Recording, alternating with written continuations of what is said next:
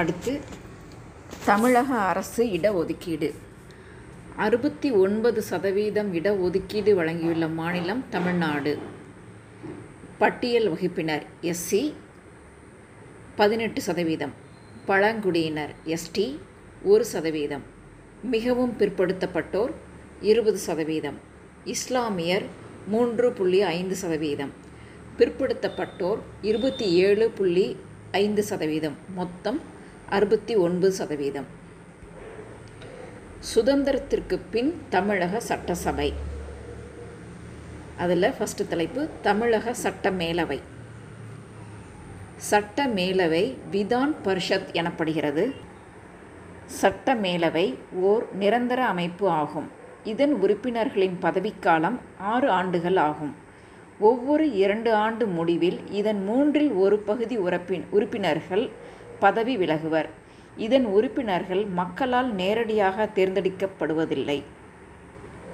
ஆயிரத்தி தொள்ளாயிரத்தி முப்பத்தி ஏழு முதல் ஆயிரத்தி தொள்ளாயிரத்தி ஐம்பது வரை இதன் உறுப்பினர்களின் எண்ணிக்கை குறைந்தபட்சம் ஐம்பத்தி நான்காகவும் அதிகபட்சம் ஐம்பத்தி ஆறாகவும் இருந்தது. ஆயிரத்தி தொள்ளாயிரத்தி முப்பத்தி ஏழாம் ஆண்டு ஜூலை பதினான்காம் நாள் சென்னை புனித ஜார்ஜ் கோட்டையில் உள்ள சட்டசபை மண்டபத்தில் வட்ட மேலவை கூடியது. இந்த மேலவையில் மொத்தம் ஐம்பத்தி ஐந்து உறுப்பினர்கள் இருந்தனர். இந்திய அரசியலமைப்பு சட்டத்தின் கீழ் அமைக்கப்பட்ட மேலவை ஆயிரத்தி தொள்ளாயிரத்தி ஐம்பத்தி இரண்டாம் ஆண்டு ஏப்ரல் இருபத்தி ஓராம் நாள் முதல் செயல்படத் தொடங்கியது. இதன் தலைவர் டாக்டர் பி வி செரியன் ஆவார். இவருக்கு பின் எம். ஏ. மாணிக்கவேலுவும் அவரை அடுத்து சி. பி. சிற்றரசவும் மேலவை தலைவர்களாக தேர்ந்தெடுக்கப்பட்டனர். ஆயிரத்தி தொள்ளாயிரத்தி எழுபத்தி எட்டாம் ஆண்டு ஏப்ரல் இருபத்தி ஆறாம் தேதி மா சிவஞானம் மேலவை தலைவராக தேர்ந்தெடுக்கப்பட்டார். இவர் ஆயிரத்தி தொள்ளாயிரத்தி எண்பத்தி ஆறாம் ஆண்டு அக்டோபர் முப்பத்தி ஓராம் நாள் மேலவை கலைக்கப்படும் வரை தொடர்ந்து ஒன்பது ஆண்டு காலம் மேலவை தலைவராக விளங்கினார். தலைப்பு மேலவை தேர்தல்.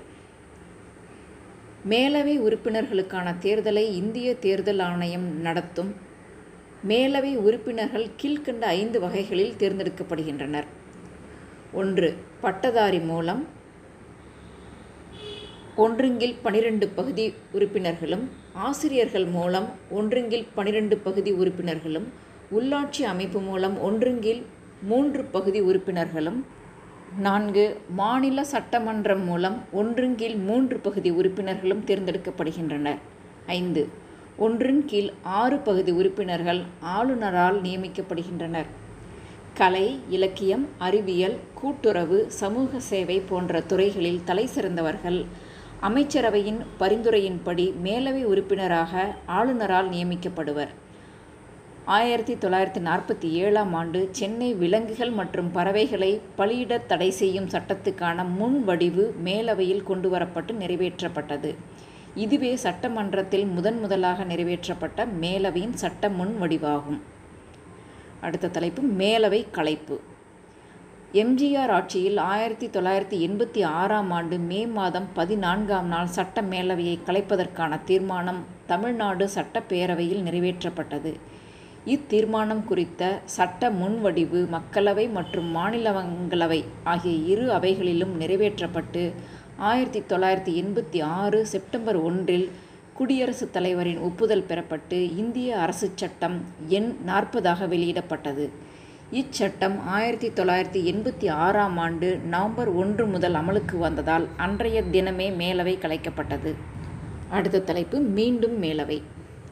ஆயிரத்தி தொள்ளாயிரத்தி எண்பத்தி ஒன்பதாம் ஆண்டு திமுக ஆட்சியில் மீண்டும் மேலவையை ஏற்படுத்துவதற்கான தீர்மானம் நிறைவேற்றப்பட்டது. ஆயிரத்தி தொள்ளாயிரத்தி தொண்ணூற்றி ஒன்றில் அதிமுக ஆட்சியின் போது அத்தீர்மானம் நீக்கப்பட்டது. ஆயிரத்தி தொள்ளாயிரத்தி தொண்ணூற்றி ஆறில் திமுக அரசு மீண்டும் மேலவை அமைப்பதற்கான மசோதாவை சட்டப்பேரவையில் நிறைவேற்றியது.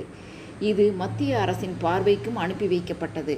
இதற்கிடையே ஆட்சி மாற்றம் ஏற்பட்டதால் இம்முயற்சியும் தோல்வியடைந்தது.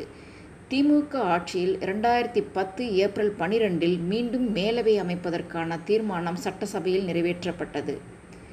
ரெண்டாயிரத்தி பத்து மே பதினாறில் குடியரசுத் தலைவர் பிரதீபா பாட்டீல் தமிழக மேலவை மசோதாவுக்கு ஒப்புதல் அளித்தார்.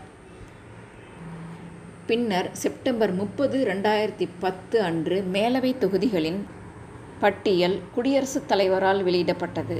இதன்படி தமிழக மேலவை அமைக்கும் பணியின் சிறந்த ஆணையராக ஏஎம்பி ஜமாலுதீன் என்பவரை தமிழக அரசு நியமித்தது. ஆனால் ரெண்டாயிரத்தி பதினொன்றில் ஏற்பட்ட ஆட்சி மாற்றத்தால் மேலவை உருவாக்கும் முயற்சி கைவிடப்பட்டது. அடுத்த தலைப்பு தமிழகத்தின் மேலவை கலைக்கப்பட்ட போது.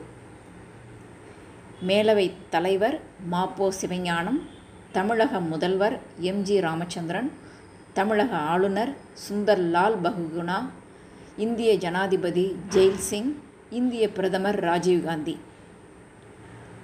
ரெண்டாயிரத்தி பதினோராம் ஆண்டு நிலவரப்படி இந்தியாவில் ஆந்திரா கர்நாடகா மகாராஷ்டிரா பீகார் உத்தரப்பிரதேசம் மற்றும் ஜம்மு காஷ்மீர் ஆகிய ஆறு மாநிலங்களில் சட்ட மேலவை செயல்படுகிறது. ஆந்திர மாநிலத்தில் சட்ட மேலவையானது ஏப்ரல் ரெண்டாயிரத்தி ஏழில் மீண்டும் அமைக்கப்பட்டது. அடுத்து மேலவை தலைவர்கள். தலைவர் பி. ராஜகோபாலாச்சாரி பதவிக்காலம் ஆயிரத்தி தொள்ளாயிரத்தி இருபதிலிருந்து ஆயிரத்தி தொள்ளாயிரத்தி இருபத்தி ஐந்து வரை. கட்சி கட்சி சார்பற்றவர். அடுத்து எல். டி. சுவாமிக்கண்ணு பிள்ளை. பதவிக்காலம் ஆயிரத்தி தொள்ளாயிரத்தி இருபத்தி ஐந்திலிருந்து ஆயிரத்தி தொள்ளாயிரத்தி இருபத்தி ஐந்து வரை. கட்சி நீதி கட்சி. அடுத்து எம். ரத்னசாமி பதவிக்காலம் டேஷ் கட்சி டேஷ். அடுத்து சிவிஎஸ் நரசிம்மராஜு. பதவிக்காலம் ஆயிரத்தி தொள்ளாயிரத்தி இருபத்தி ஐந்து டு ஆயிரத்தி தொள்ளாயிரத்தி இருபத்தி ஆறு. கட்சி நீதி கட்சி.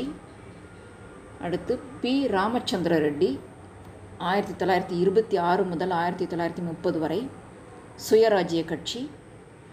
அடுத்து டாக்டர் யு. ராமாராவ் பதவிக்காலம் டேஷ் கட்சி டேஷ். அடுத்து ஆர்பி ராமகிருஷ்ண ராஜு ஆயிரத்தி தொள்ளாயிரத்தி முப்பது முதல் ஆயிரத்தி தொள்ளாயிரத்தி முப்பத்தி ஏழு வரை கட்சி டேஷ். அடுத்து பிவி சிரியன் பதவிக்காலம் டேஷ் கட்சி காங்கிரஸ். அடுத்து எம்ஏ மாணிக்கவேலு. ஆயிரத்தி தொள்ளாயிரத்தி முப்பத்தி ஏழு முதல் ஆயிரத்தி தொள்ளாயிரத்தி நாற்பத்தி ஆறு வரை கட்சி டேஷ் அடுத்து சிபி சிற்றரசு. பதவிக்காலம் டேஷ் கட்சி காங்கிரஸ். அடுத்து மாப்போ சிவஞானம். ஆயிரத்தி தொள்ளாயிரத்தி நாற்பத்தி ஆறு முதல் ஆயிரத்தி தொள்ளாயிரத்தி ஐம்பத்தி இரண்டு வரை காங்கிரஸ் கட்சி. அடுத்து தலைவர் பேர் போடல. ஆயிரத்தி தொள்ளாயிரத்தி ஐம்பத்தி இரண்டு முதல் ஆயிரத்தி தொள்ளாயிரத்தி அறுபத்தி நான்கு வரை காங்கிரஸ் கட்சி. அடுத்து பதவிக்காலம் போடல தலைவர் பேரும் போடல கட்சி திமுக.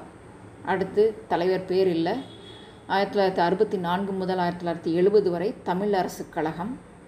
அடுத்தது பேர் போடல ஆயிரத்தி தொள்ளாயிரத்தி எழுபது டு ஆயிரத்தி தொள்ளாயிரத்தி எழுபத்தி ஆறு கட்சி பேர் போடல. அடுத்து தலைவர் பேர் போடல ஆயிரத்தி தொள்ளாயிரத்தி எழுபத்தி ஆறு டு ஆயிரத்தி தொள்ளாயிரத்தி எண்பத்தி ஆறு வரை கட்சி பேர் போடல. அடுத்து மேலவை துணைத் தலைவர். தலைவர்கள் பேர் பதவிக்காலம் போட்டிருக்காங்க. கே. கே. கேசவ பிள்ளை ஆயிரத்தி தொள்ளாயிரத்தி இருபத்தி ஒன்று முதல் ஆயிரத்தி தொள்ளாயிரத்தி இருபத்தி ஆறு வரை. டாக்டர் முத்துலட்சுமி ரெட்டி ஆயிரத்தி தொள்ளாயிரத்தி இருபத்தி ஆறு முதல் ஆயிரத்தி தொள்ளாயிரத்தி முப்பது வரை. ஹெச். எம். ஜெகநாதம் ராஜு ஆயிரத்தி தொள்ளாயிரத்தி முப்பது முதல் ஆயிரத்தி தொள்ளாயிரத்தி முப்பத்தி ஐந்து வரை. கே வெங்கடசாமி நாயுடு ஆயிரத்தி தொள்ளாயிரத்தி முப்பத்தி ஏழு முதல் ஆயிரத்தி தொள்ளாயிரத்தி ஐம்பத்தி இரண்டு வரை ஏஎம் அல்லா பிச்சை ஆயிரத்தி தொள்ளாயிரத்தி ஐம்பத்தி இரண்டு முதல் ஆயிரத்தி தொள்ளாயிரத்தி ஐம்பத்தி ஒன்பது வரை வி கே பழனிசாமி கவுண்டர் ஆயிரத்தி தொள்ளாயிரத்தி ஐம்பத்தி ஒன்பது முதல் ஆயிரத்தி தொள்ளாயிரத்தி அறுபத்தி எட்டு வரை ஜி கிருஷ்ணமூர்த்தி ஆயிரத்தி தொள்ளாயிரத்தி அறுபத்தி ஒன்பது முதல் ஆயிரத்தி தொள்ளாயிரத்தி எழுபத்தி இரண்டு வரை மாப்போ சிவஞானம் ஆயிரத்தி தொள்ளாயிரத்தி எழுபத்தி இரண்டு முதல் ஆயிரத்தி தொள்ளாயிரத்தி எழுபத்தி ஆறு வரை ஜி சுவாமிநாதன் ஆயிரத்தி தொள்ளாயிரத்தி எழுபத்தி ஆறு முதல் ஆயிரத்தி தொள்ளாயிரத்தி எண்பது வரை. புலவர் புதுமை பித்தன் ஆயிரத்தி தொள்ளாயிரத்தி எண்பது முதல் ஆயிரத்தி தொள்ளாயிரத்தி எண்பத்தி மூன்று வரை. ஜி சுவாமிநாதன் ஆயிரத்தி தொள்ளாயிரத்தி எண்பத்தி நான்கு முதல் ஆயிரத்தி தொள்ளாயிரத்தி எண்பத்தி ஆறு வரை.